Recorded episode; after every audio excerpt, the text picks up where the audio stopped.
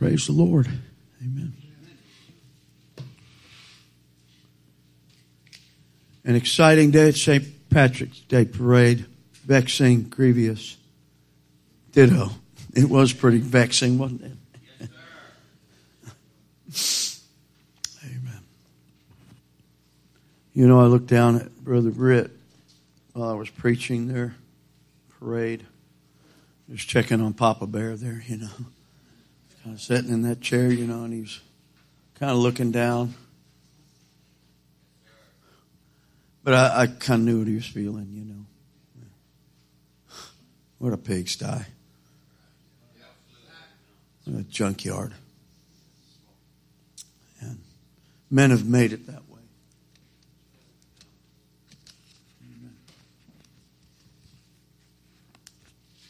I kind of felt what he felt there for a minute, two, as you're speaking into that, and it's just so, it's just terrible. It ought to be terrible to you. It ought not to be anything but that. But we appreciate you folks here and love y'all. Can continue to pray for the Ukraine and all that's going on in our world. Amen. Time is short. Satan knows that. So he's on a rampage. But praise God. Trust you've received something during the week here, I hope. Amen. And thanks for helping us to go out there. We appreciate your support. And while y'all were singing, I try to get the mind of God, you know, prior to any preaching, you know, if it's 3 or 4 nights or whatever. Most of the time I'm itinerating anyways. But you know, it seemed like this message came to me first, and I was to preach it last. So here we are. Yeah. The end is contained in the beginning. So, amen. So we're thankful. We pray that you really have. And we're to make our calling and election sure. We're to work out our own salvation with fear and trembling, the Bible says, and we are to be fully persuaded. Amen. And we're to persuade men, because the terror of the Lord, we know that. So every one of us is going to give an account of our lives, of ourselves to God. So that motivates us. That should push us on, you know. And knowing that is going to happen. So here this morning, we just thank you for the meals, everything, the hospitality. And our Sister Jill, I was just kidding about I was picking at it, you know. They don't even feed me over there, you know. And I was messing around. And that's just a joke there. But they've cooked, and I just try to, you know, skip some meals and all. But appreciate the hospitality. Thank you very much for the upper room. Amen. Praise God. All right, well, we're going to get right into it here. God will help us. We're reading in Revelation chapter 22. And the song service has really gone along with all of this. I didn't tell anybody anything, and they didn't tell me anything. So we're just going to pray the Lord will help us here. And if I could just get out of the way here, and He'll have His way. Chapter number 22 and verse number 5. And there shall be no night there, and they need no candle, neither light of the sun. For the Lord giveth them light, and they shall reign forever and ever.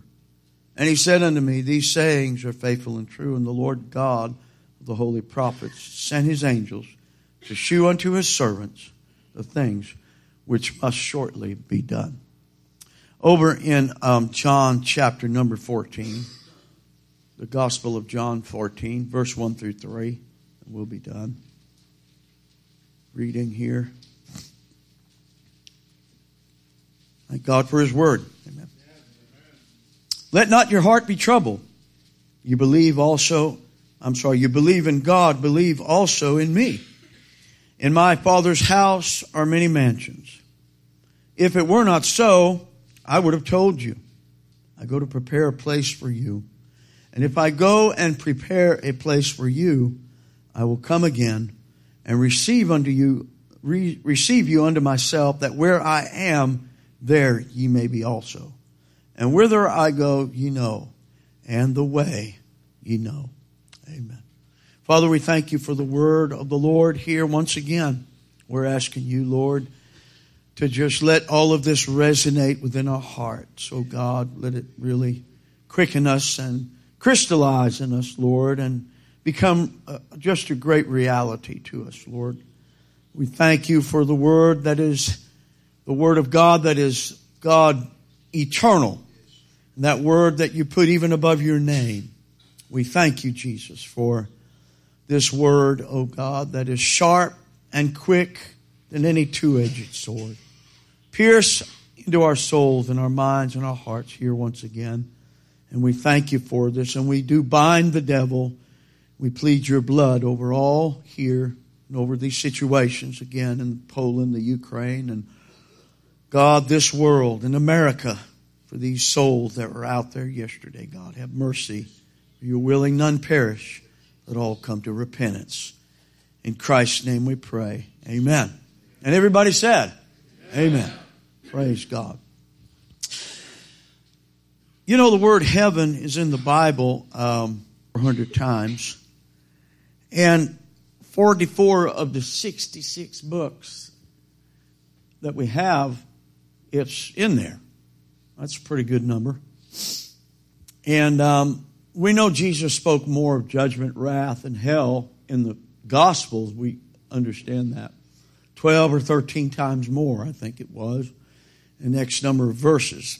But heaven is in there too, isn't it? I'm glad it's there. Amen. Appreciate the Lord. Amen. Preparing a place. Amen. Judy Garland was an actor back years ago. And, you know, as a kid, you just, you know, the Wizard of Oz and all that crazy stuff, you know. And I'm not preaching on the wizard here today. But, you know, it's the phrase that I'm interested in here. But that woman had 5 husbands. And she died when she was about 47 years old, committed suicide, overdose of barbiturates or something, you know. Just a horrible life. And you know, she clicked her heels together. You remember that infamous, immortalized, you know, wording. There's no place like home. There's no place like home. Well, I'm after the, you know, I'm interested in that little phrase right there, you know. And, of course, we speak here of the eternal course of our travel towards the celestial city. And the great Alpha and the Omega, you know, the one who's instituted this, amen, has given us home. And you think about it. You know, I've traveled somewhat and traversed America, you know, and y'all know what I'm talking about here. Always when you return to the old home place, you know, to the hood, you know, whatever. And it's always something different. You know, some changes have taken hold. And you just don't recognize much about the old place. Amen. You don't recognize much about the old home place or the neighborhood. And it just isn't the same. And you know, one year I remember preaching in New Orleans for like 15 hours. We were out there. I mean, I'm walking around with a signboard and a banner. And I was younger then, you know, but that was pretty grueling. And you talk about a junkyard. You talk about just, you know, go through Mardi Gras and Bourbon Street and all that. And it's a nasty place anyways, but you know, Canal Street, just everywhere, just completely trash. I mean, there's nothing here. Amen. There is nothing here. Yesterday was no different. You know, no different. Amen. And just as far as this prodigal kind of idea, you know, the hog pen. There's ain't nothing out here where I'm in this slop, you know, just kind of, not maybe as a prodigal lost in sin, but just as a pilgrim and a stranger looking at all the slop.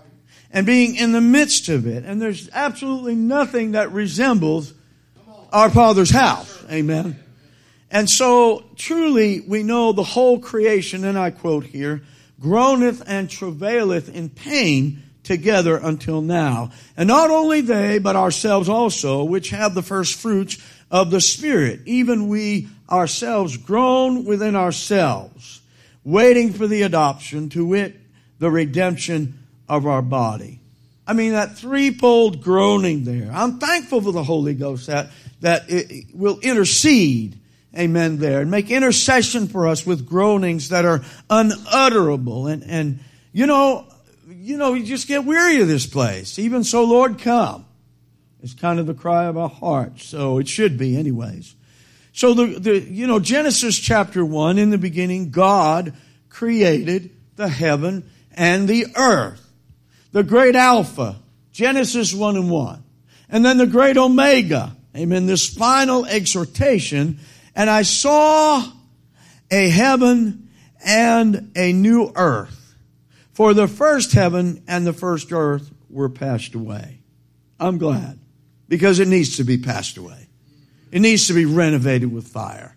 Everything needs to be burned and deloused. And, you know, if you can look at it that way, it's going to be renovated by fire as promised. Amen. Nevertheless, Jesus promised, amen, this place in John chapter 14. If it were not so, I would have told you. You can apply that candor of Christ everywhere across the Bible. If it were not so, I would have told you. I would have told you that. You know, I mean, I think that's just as plain as the nose on our faces here. Amen. He would have told us. He'll never lie to us. He'll never leave us, never forsake us. I go to prepare a place. Amen. And if it were not so, I would have told you. Jesus never held back the blazing truth, did he? Never did he hold back. Amen. Here in our text, he never held back. Matthew 23, he never holds back the blazing indignation there. You vipers, you generation of vipers, you fools, you blind guides, and on. The rhetoric goes, you're children of the devil, and on and on. In fact, children he uses to really bring out this idea of candor and the disposition of children. And, you know, they're going to just tell you everything they think, what's on their mind. You ever had that with your child? They're just honest. They're open. They're sincere. They're truthful. Amen. And perhaps Jesus said that in Matthew 18:3 for that reason. You will not enter the kingdom of God except you come as one of these children. Not childish, but childlike. Amen. And so Jesus' candidness. Woman, what have I to do with thee? Like he's forsaking his family. I mean, Matthew 10, is replete with the candid and the plan. If it were not so, I would have told you. He held nothing back, and the whole terrible truth has to be told, doesn't it? Nathanael was a man, by way of example, he had no guile within him. You know, can anything good come out of Baton Rouge? No. You know, and that's true. I agree. The only saints out there were, and my middle name is Patrick. Amen. Hallelujah. How about that? So, you know, the whole truth, there's guile, no guile within Nathanael. You know, can anything good come out of this place? You know, no duplicity in him. I mean, his candidness reduced the number of his followers. It reduces the number of his followers. In fact, so much so, amen, that he told his disciples in John chapter 6, amen, as he turned to them, will you also go away? He's not trying to sort of politicize everything and sort of, you know, blur the lines there. He's just looking them in the face. Are you all going to go away too? And that idea, we got to remember, folks, amen, that people that once make an open commitment to Christ, amen, people then revert back. They tasted, they smell. I know you've heard this before, but you hear it again. Amen. You revert back. Amen. You go. You've tasted. You smelled. You knew. In other words, your senses. You partook. everything about you, your spirit, soul, mind, everything, in Hebrews chapter 6 and 1 Peter 2, make this abundantly clear. Amen. It's difficult at best. Little can be said to people that change their minds. They choose to burn their bridges. Amen. They went back, Jesus said, or the Scripture said. They went back, and there's no intention of continuing. That's what it means. We're not, sorry, Jesus, we can't handle this. This is offensive to us. It's too hard. I can't bear it. This is too hard of a saying. And so it's very, very important at this point, amen, whenever, we're going to make this decision to go on for Jesus. We've got to resolve in our hearts, amen, irrespective of what's going on around us. And in fact, sometimes as I look about me, it's been quite a journey, hasn't it? 61, I'll be 62 coming September. And some of you have had birthdays and all, and you've had a journey, short, long, in between, whatever it may be. Amen. And we've all have journey experiences, don't we? Amen. Sometimes it's a lonely journey. Sometimes it's a sweet journey. A lot of times it's just few days and full of trouble. That's what he told, or Job spoke there.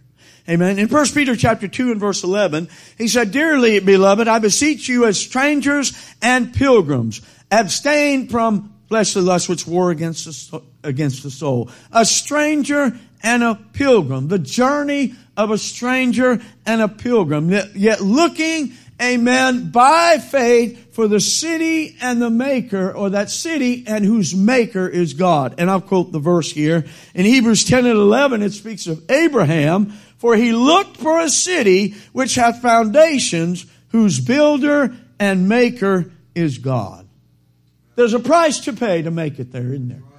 There's a price to pay. Friends and family are going to leave you and I. Amen. Family is going to be, divided. Friends are going to leave who you thought were friends. And we could go on and on and on. Again, Matthew 10, if you're interested, as you can see Matthew 10 for details. Amen.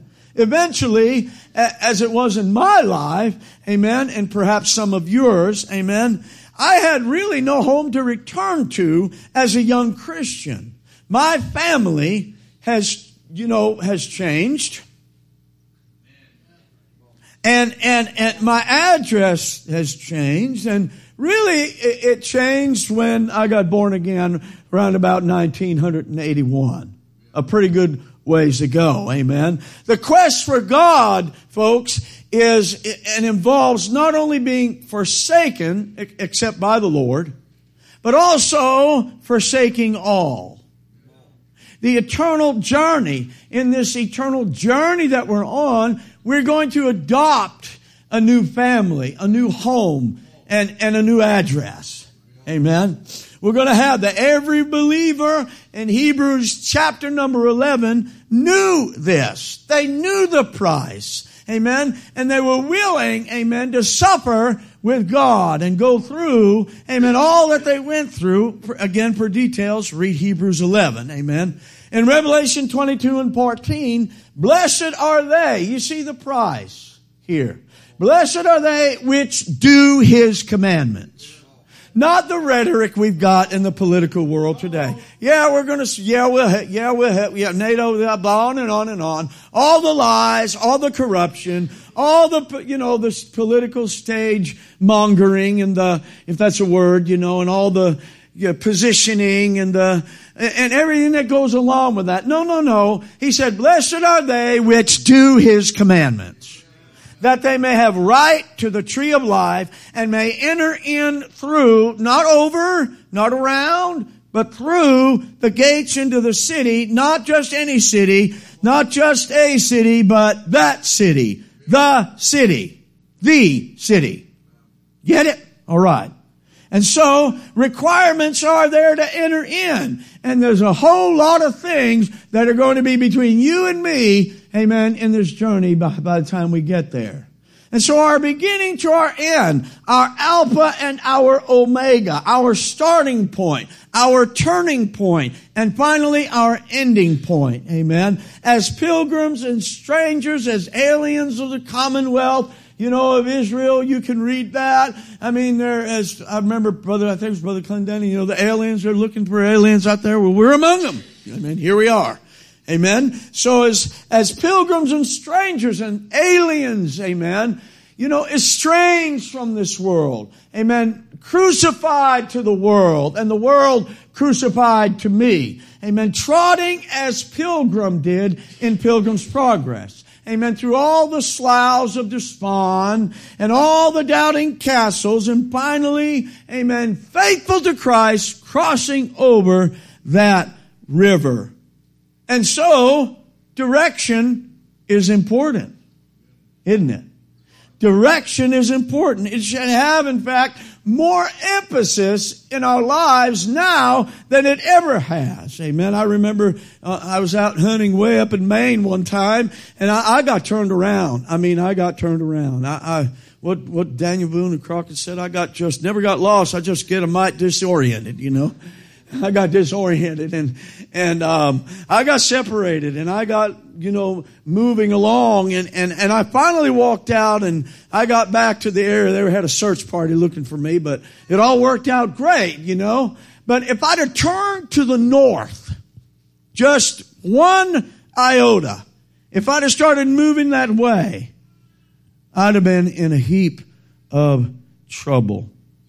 Direction is very critical. The way of man is not in himself.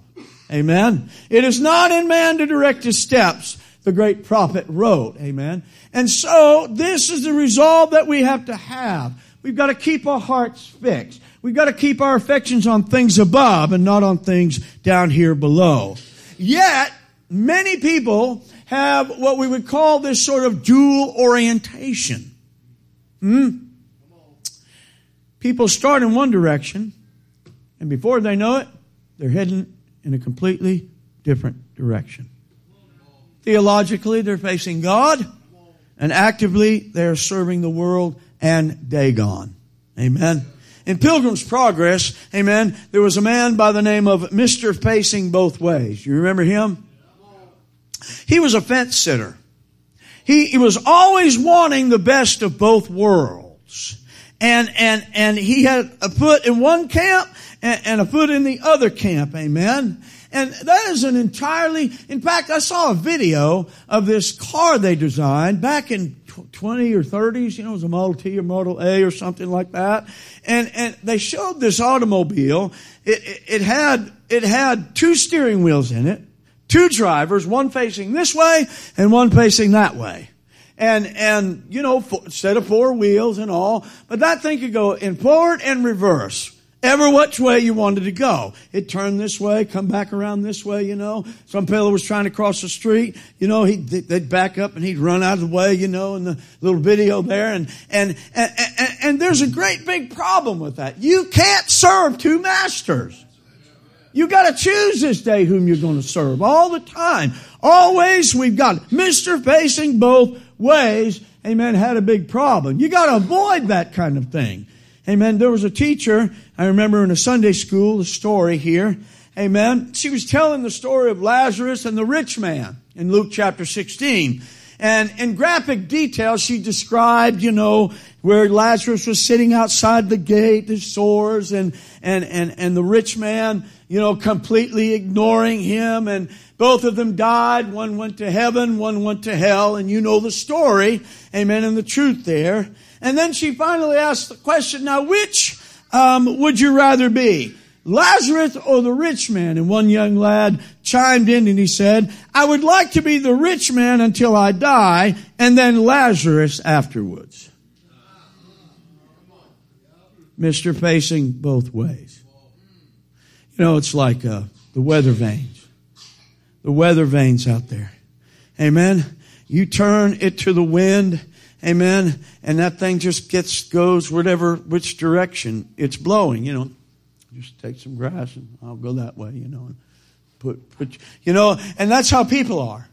Like you know, water. You know, depending on the temperature, you know, I'll boil or I'll freeze, you know, whatever the temperature is, you know. And frogs, you know, frogs can live on land and they can live in water, can't they? And I can just sort of adjust myself and kind of, you know, I'm not real particular about which it is. A snake, you know, they can live in the water. Some are water, you know, some are on land, you know, and some are, it just depends. But I can adapt myself to my surroundings. I'll just, you know, sort of accommodate myself to my surroundings. And James warns us about this. He said that a double-minded man is unstable in all of his ways. Every bit of it. They're so, you know, people get so, they're so good-natured. They've got this get-alongism. You know, you need to be careful about that kind of thing. The get-alongism. They agree with everybody. And, you know, they're cousins, to Mr. Anything. You remember Mr. Anything in the Pilgrim's Progress? It's whatever goes. You know, I'm okay. And their brains are in someone else's head. And they have no backbone of their own. And they're easily bent and swayed and persuaded and moved. It doesn't take just a little nudge. Amen. And so, beware of those who come from another town. Amen. The town of deceit. You remember the town of deceit over there in the Pilgrim's Progress. Amen. Mr. Facing Both Ways. Amen. Mr. Fair Speech. Mr. Two Tongues. You speak them with porked tongue. You see, they're neighbors and they are cruel. And Jesus gave grave warnings of all of this. Hypocrites are abominable. They try to cheat God, and they'll cheat you too. Huh? Straight is the gate, and narrow is the way, which leadeth unto life. And few there be that find it. Striving to enter into that straight gate. Many will seek to, but they will not be able to. And it's a strong word here, as in an athlete, the soldier on the battlefield, amen, panting of the breath. Every part of you is straining, and we have to understand that this is, the striving is a strong physical word here. There's labor involved. Enter at the straight gate. And the way that goes through the straight gate, amen, is a way that has limitations. It's not this wide, you know, allowing one to sort of wander at will. We don't wander on the straight and narrow way. You don't have that option to do that.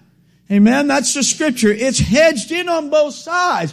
And there are certain things that are prohibited. Things that we cannot do. Certain things that we must do. Amen. We've got to resist the lure of the Broadway that's out there. Those compelling crowds that are out there. You're doing it wrong. You know, you're unloving. And we've heard it over and over and over again. And it pounds on our minds and our heart. Well, maybe, you know, people think, oh, I just need to kind of back up a little on this. And you don't need to be doing that. That's the recipe for danger and backsliding. Conflict. You can't cut the cocoon out of that thing there or whatever's in the cocoon there, you know. You can't do that, amen. The struggle is necessary, amen, for that creature in there. And many people fall victim to this, and they want something for nothing. They're easily duped. They're easily deceived. Amen? All the time. It's best to be honest, isn't it? You don't have a clock in here, but that clock has a face, and that clock has hands on it, doesn't it? And that tells you what's going on in the inside. The face and the hand on that clock. It tells you what's ticking on the inside and wavering. Inconsistency is a recipe for a shipwreck. That's what James said. You've got this ocean of waves going on out there. And I've seen it. out there. It's erratic. It's chaotic. Amen. It tosses you to and fro. You see, the point is here, direction is important. With purpose of heart, we have got to cleave unto the Lord. We've got to cleave. "'Tis the set of the sails," one poet wrote, "and not the gales which tell us the way to go." It ain't the set of that sail, amen, or rather is the set of the sail, and not the wind that's blowing. If you sailed at all, you can tack in, amen, with an offshore breeze. You can get into port with an offshore breeze. It's you just got to set your sail right. And you can make it to heaven if you set your sail right. Amen. You can make it all the way if you tack properly. Right here is the course we need to take. Amen. And if we don't take this course right here, you're going to end up in hell. I mean, there's no other option. We've got to tack right. We've got to be sure. Amen. We set our sail in the will of God. The will of the Lord, amen. And we'll have to move in the right direction toward heaven, no matter which way that wind is a-blowing, amen. Maybe 2 Corinthians chapter 6 can sort of illustrate the importance of directing our vessel to home port. "Be ye not unequally yoked together with unbelievers. For what fellowship hath righteousness with unrighteousness? What communion hath light with darkness? And what concord hath Christ with Belial? Or what part hath he with that believeth with an infidel? Or what agreement hath the temple of God with idols?" Unequally yoked. Amen. You can't be yoked with someone that's not a believer. A Christian, born again. I don't care how talented they are. Purdy, handsome, whatever. Don't be unequally yoked. And that's just concerning marriage. That's concerning like your spiritual life especially. You can't be yoking with people that are Calvinists or antinomians and all. We're acquaintances with them, and that's as far as it goes. That's as far as it has to go. Because generally what's going to happen is they want you to come their way. They want you to get on board with them. They want you to be yoked with them all the time. But he said, don't be unequally yoked. Amen. What fellowship? You can't have fellowship with this stuff. Amen. What communion? You can't have communion with it. No concord. No part to do with it. Amen. And what agreement? You say we should just be, not. No. Is a word, I forgot that word. Where you're a people person. What is it? Gregarious. Who said that? Okay. Thank you, Brother Charlie. I figured it was him. He's coming back there. Gregarious. I was going to egregious. That's not egregious. We're not an egregious people. We're a gregarious people. Okay. We need to be gregarious and not egregious. Okay. Remember that. We need to be people. We need to talk to people. We have to be in this world. We can't just think, I'm in fellowship with them bunch of slobs, because they're going to all this. Don't have that attitude. I mean, I think Jonah learned his lesson there, and God fixed him. As wicked as it was out there yesterday, we want God to have mercy on people. I mean, He had mercy on you and me. Amen. Remember where you came from. Your Alpha. Your turning point, and the place you're headed for now, amen, you should be. And so it's important, amen, for us, amen, not to be these things at the same time. Well, Jesus hated with sinners, and, well, I know that, duh, but he didn't, sanction what they were doing. All the time, the twisting and the, you're unloving. Well, I tell them, look, I'm doing what Jesus did. I'm hanging out with you bunch of whores and whoremongers and drunks out here today. I'm doing exactly what Jesus did. And y'all have admitted to all this today. We ought to be out there in the darkness. We're not to feel like we're going to, we're just going to get polluted, something's going to happen. And I had people, I said, well, you stay at the house. You got a bad temper. You don't need to be out. I don't need to go to jail because of you. You acted dumb, And balled up your fist and knocked one of these sodomites upside the head. That ain't how it works. You got to turn the other cheek. See, you see what we're saying here? That's the right road. That's the straight and narrow road, isn't it? Huh? The lesson and the moral is painfully obvious here. Many churches are filled with the half-converted. They are stuck in Romans 7. They want to be saved, but not turning fully to God. I don't want to turn fully to God, and you can't get to heaven that way. And so what do pastors do? What do moms do and dads do and people do and, you know, friends do and all whatever you want to plug in there? Amen. They reason foolishly.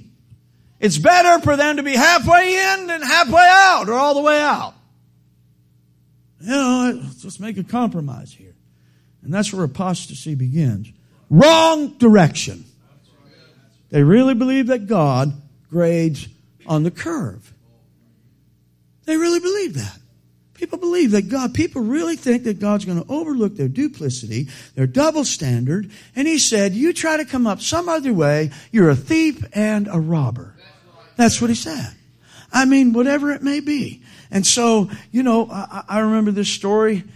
I found these stories of a man. He was at the pearly gates there. And maybe you've heard this one, but, you know, St. Peter asked him, you know, have you ever done anything of particular merit? And the man says, you know, standing there, well, I can think of one thing. Once I came upon a gang of, you know, high testosterone bikers. And they were threatening this young woman.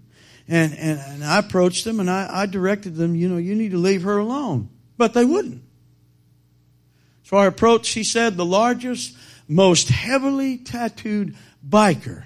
I smacked him upside the head. I kicked his bike over. I ripped his nose ring out of his nose. I threw it to the ground and told him, listen, you let her alone now or you're going to answer to me.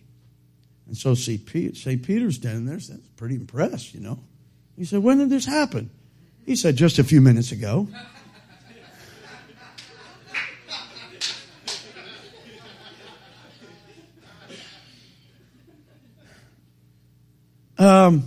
God doesn't grade on the curve. He, you know, kicking bikes down and ripping nose rings out. The Bible says 2 times in Proverbs 14 and 16, there is a way that seemeth right unto a man, but the end thereof are the ways of death. Twice. You can read it there. Same wording. And the man in our illustration here is not so scarce a feller after all, is he? In fact, multitudes from false religions of the world, we could go right down the list of humanists all the way to apostate Christianity. They expect to enter into the kingdom of God. John chapter 3 makes it abundantly clear. Amen. Except you are born again, you will not see nor enter the kingdom of God. They which do such things shall not inherit the kingdom of God. And on it goes. Amen. But we read in Acts chapter 14 and verse 22, and that we must through much tribulation, enter into the kingdom of God. This is galling to most people, and it's where the rubber meets the road. Amen. In our Christian life. Amen. Entering into the kingdom of God, we've got to go through much tribulation, and indeed, we are to labor to enter into that rest, are we not? You see, our text here talks about night no more in our text. It indicates that there will be some nights in our lifetime. And there shall be night, or let me get it right, and there shall be no night there. And that implies, amen, you're going to pass through, you know, for sure the valley of the shadow of death. There are going to be a lot of nights, amen, in your life. And there's a lot of nights in the Bible, in fact. By night, Egypt was doomed. Israel was delivered. By night, Jacob is struggling with the angel of the Lord at Jabbok. By night, we read the handwriting on the wall, and Belshazzar, amen, is slain by the revelers. By night, we hear the lion roaring and Daniel is delivered. By night, we see Peter on out into the night, amen, going off to weep bitterly. By night, we see the doom of Saul in a cave having visited with the Witch of Endor, and ultimately he's committing suicide. By night, we see a ship crashing, amen, knocked about by the waves and onto the rocks, amen, with Paul and 276 passengers on board under the rocks of Malta. By night, we see Jesus in a storm. We see Jesus at Gethsemane praying as he is betrayed by Judas, who went off that evening into the night and committed suicide by hanging. There's a lot of nights in the Bible. Many more in precept and example. Too many to list here for the sake of time, of course. Amen. But that's all finished now. That's all finished according to the text. It says, night no more. Revelation 22 and 5. There's a sea of glass there. There's a great white throne there. There are 24 elders, amen, there. There's a host, amen, of believers crying and singing out, holy, holy, holy, in this great big hallelujah chorus. There's 12 gates of pearl. There's a river of life with the tree of life there. There's 12 manner of fruit, amen. And on it goes is the vivid description of this place called heaven, amen. But the final thing, we have to note this, how that was said of this heavenly city, this city that's built four square. It says, there shall be no night there. No more night there. Someone can shout right now. They wish for the day in Acts 27. Isn't that been the history of man? Wishing for the day. Wishing for the light. When will we see the light at the end of this tunnel? Amen. In our lives. When will this all end? When will the troubles and trials and the difficulties? I've fought a good fight. I've kept the faith. I've stayed on course and stayed the course. But the Bible says there'll be no night there. No more pain there. No more pain. No more pain, Brother Bob. No more pain, Brother Brett. Especially you older dudes. It's me. Getting older. My wife and I, we got the Rice Krispies disease. You get out of the bed, all you hear is snap, crackle, and pop. Yeah, you know what I'm talking about, right? No more pain there. You know, deep questions arise as to how God allows this pain and suffering. I look at the pictures of the Ukraine. I wonder how Brother Vasili's doing. Or Brother Vanya. How is Brother Valery doing? Brother Vadim? Brother Igor? Brother Stasik? How are they doing? Brother Oleg? And the pictures, it's just, Lord, why? You know, we could go on, the deep questions. But the God of all the universe... Amen, the scripture says, the judge of all the universe, yea, will he not do right? He will. We'll understand it better by and by. I don't understand it. If you do, please tell me. But my ways are not his, and your ways are not his. And we just don't know some things, and we just better off not knowing some stuff until we get up over there. We'll understand it better by and by. That sounds a little rednecky, but that's just how it is. It's not a cop-out. It's not saying I don't want to know. It's just I question. There are deep questions, amen. We wonder why. All of this pain, all this suffering, amen. But he's going to do right. He will do right. What's wrong with the children of Israel dashing the babies against the stone? Is it wrong in every case? Said Doug Wilson to Dan Barker. Yeah, that's awful. We don't abort children. We don't take children and, you know, understandably. Amen? But God is in charge. He's ultimately in charge. And I'm not saying that you know, pain and suffering come with all of that. We've lost some children. Some of you have lost children. You know, we got children out lost. We lost young in childbirth. What I'm saying. and all the pain and all of that that goes on. The scripture says, sorrow is better than laughter.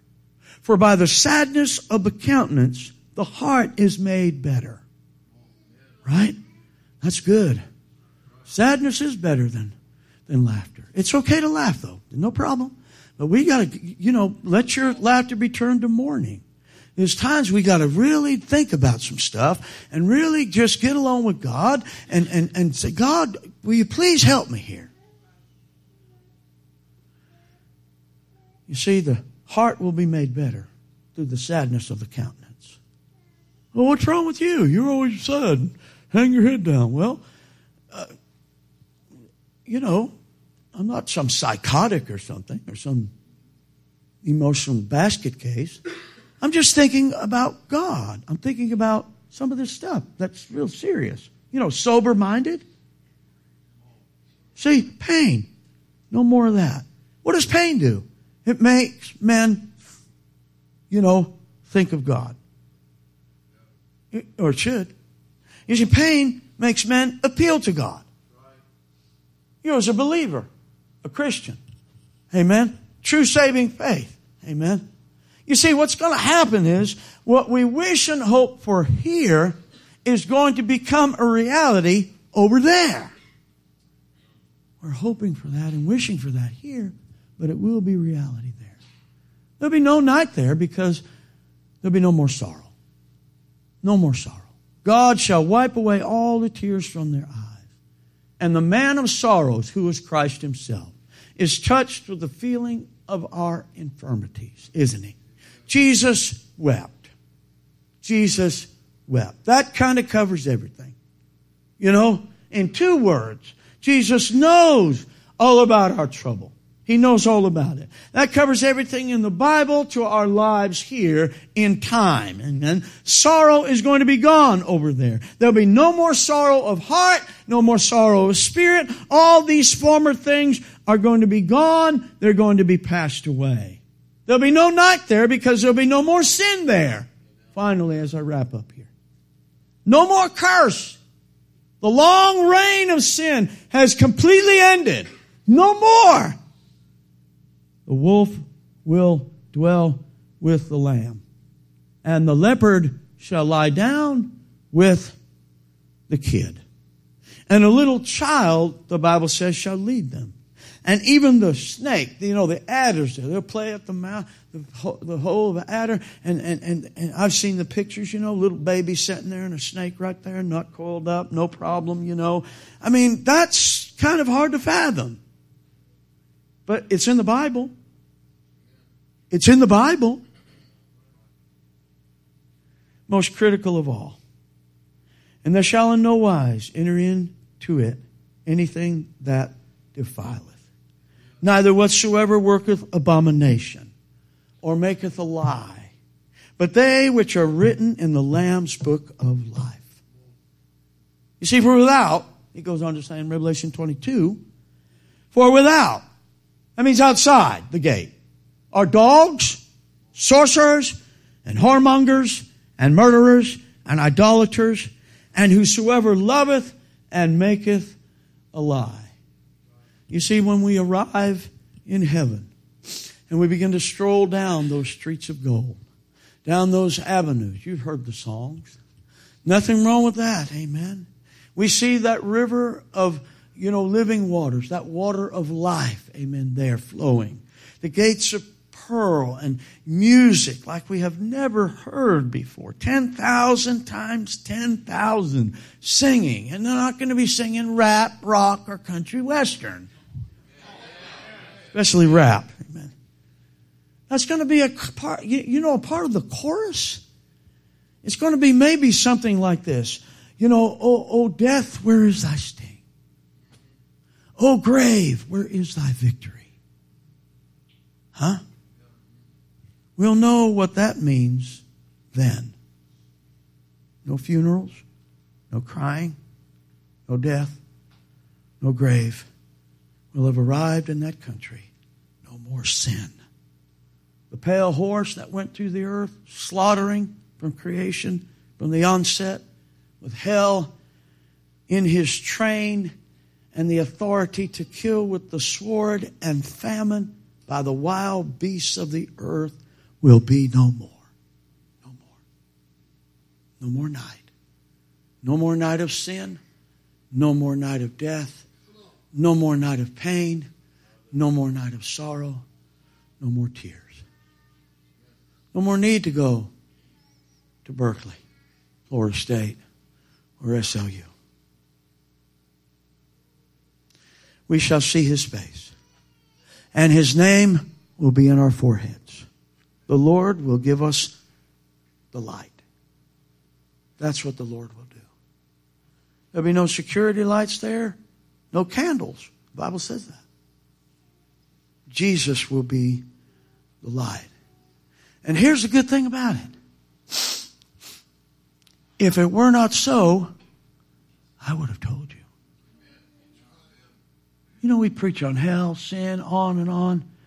We need to remember sometimes, you know, be reminded. There's an end to this journey. This thing's going to come into port one day. We're going to land. Amen. On that beautiful shore. And he said, if it were not so, I would have told you. These sayings are faithful and true. And multitudes are going to be there from every nation, every tongue, every kindred, and every people. Huh? One race, right, Brother Charlie? One race. And they're going to be there from Africa, Asia, India, South America, even America. They're going to be there. Amen. I want to finish reading here, but I'm going to read in Revelation 21 to close. But I recall the story of a girl that was on a plane reading a Bible. Maybe you heard this one. I don't know. But that businessman was sitting alongside of her, you know, and saw she was reading. She was reading her Bible, and he, you know, he said, you know, you don't really believe all that stuff that's in the Bible, do you? She said, well, yes, I do.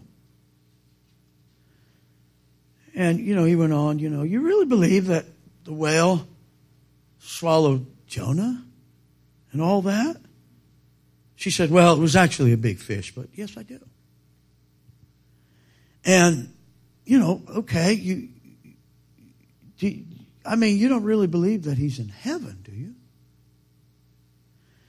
And she said, well, yes, of course, and I do. And I plan on going there someday, and I plan on meeting him with a host of others there. And so the businessman said, well, what if he isn't there? And she said, well, then you can meet him. That's right. Lord, I want to go to heaven. Hell is an awful, awful place. Finally, here in reading Revelation 21. Come on, Brother Micah. I asked him to sing Beulah Land before I come in, and I didn't know y'all had all this planned, these songs and all this, you know. God knows, doesn't he? It's good to be a follower of Jesus. Verse 22, I'll close here. And I saw no temple therein, of 21, Revelation 21, 22. And I saw no temple therein, for the Lord God Almighty and the Lamb are the temple of it. And the city had no need of the sun, neither of the moon to shine in it, for the glory of God did lighten it, and the Lamb is the light thereof. And the nations of them which are saved shall walk in the light of it. And the kings of the earth do bring their glory and honor into it. There's going to be some kings there, I guess. Some leaders, you know, some people that, however that works out there. And it says, and the gates of it shall not be shut at all by day, for there shall be no night there. And they shall bring the glory and honor of the nations into it.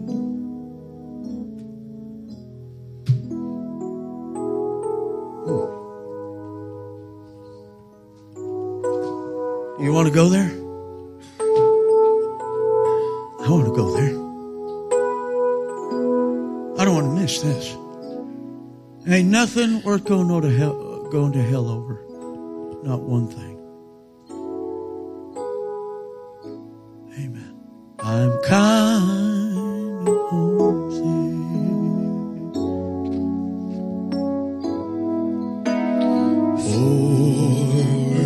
for a country. Let's stand and sing it together. I think that would be appropriate. To which I never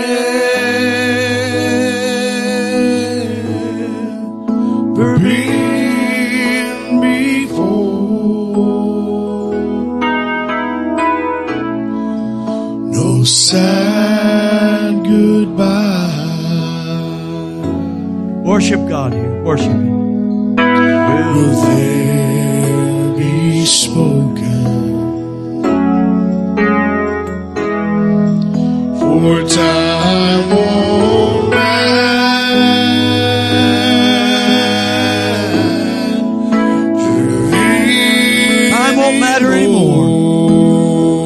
Worship Him, love Him. Won't you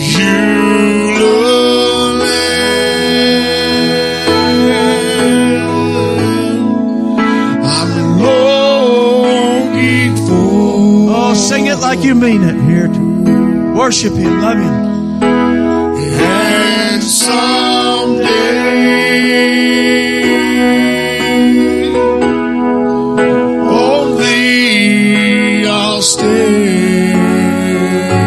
Stand there one day. Hallelujah. Oh, there my home. Oh, it's gonna be eternal.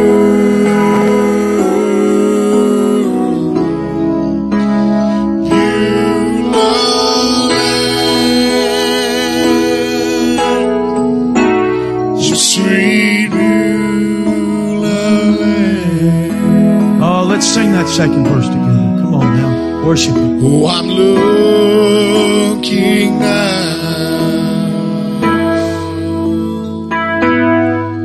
to cross that river. Oh, that chilly Jordan. We'll cross it. Amen. Thank God. To where my faith, is gonna hear.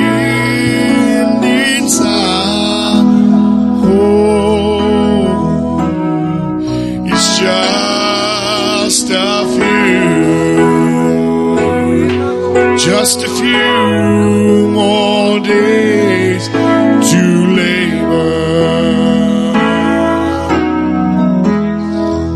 then I will take, I'm gonna take, oh, my heavenly flight. Oh, beautiful.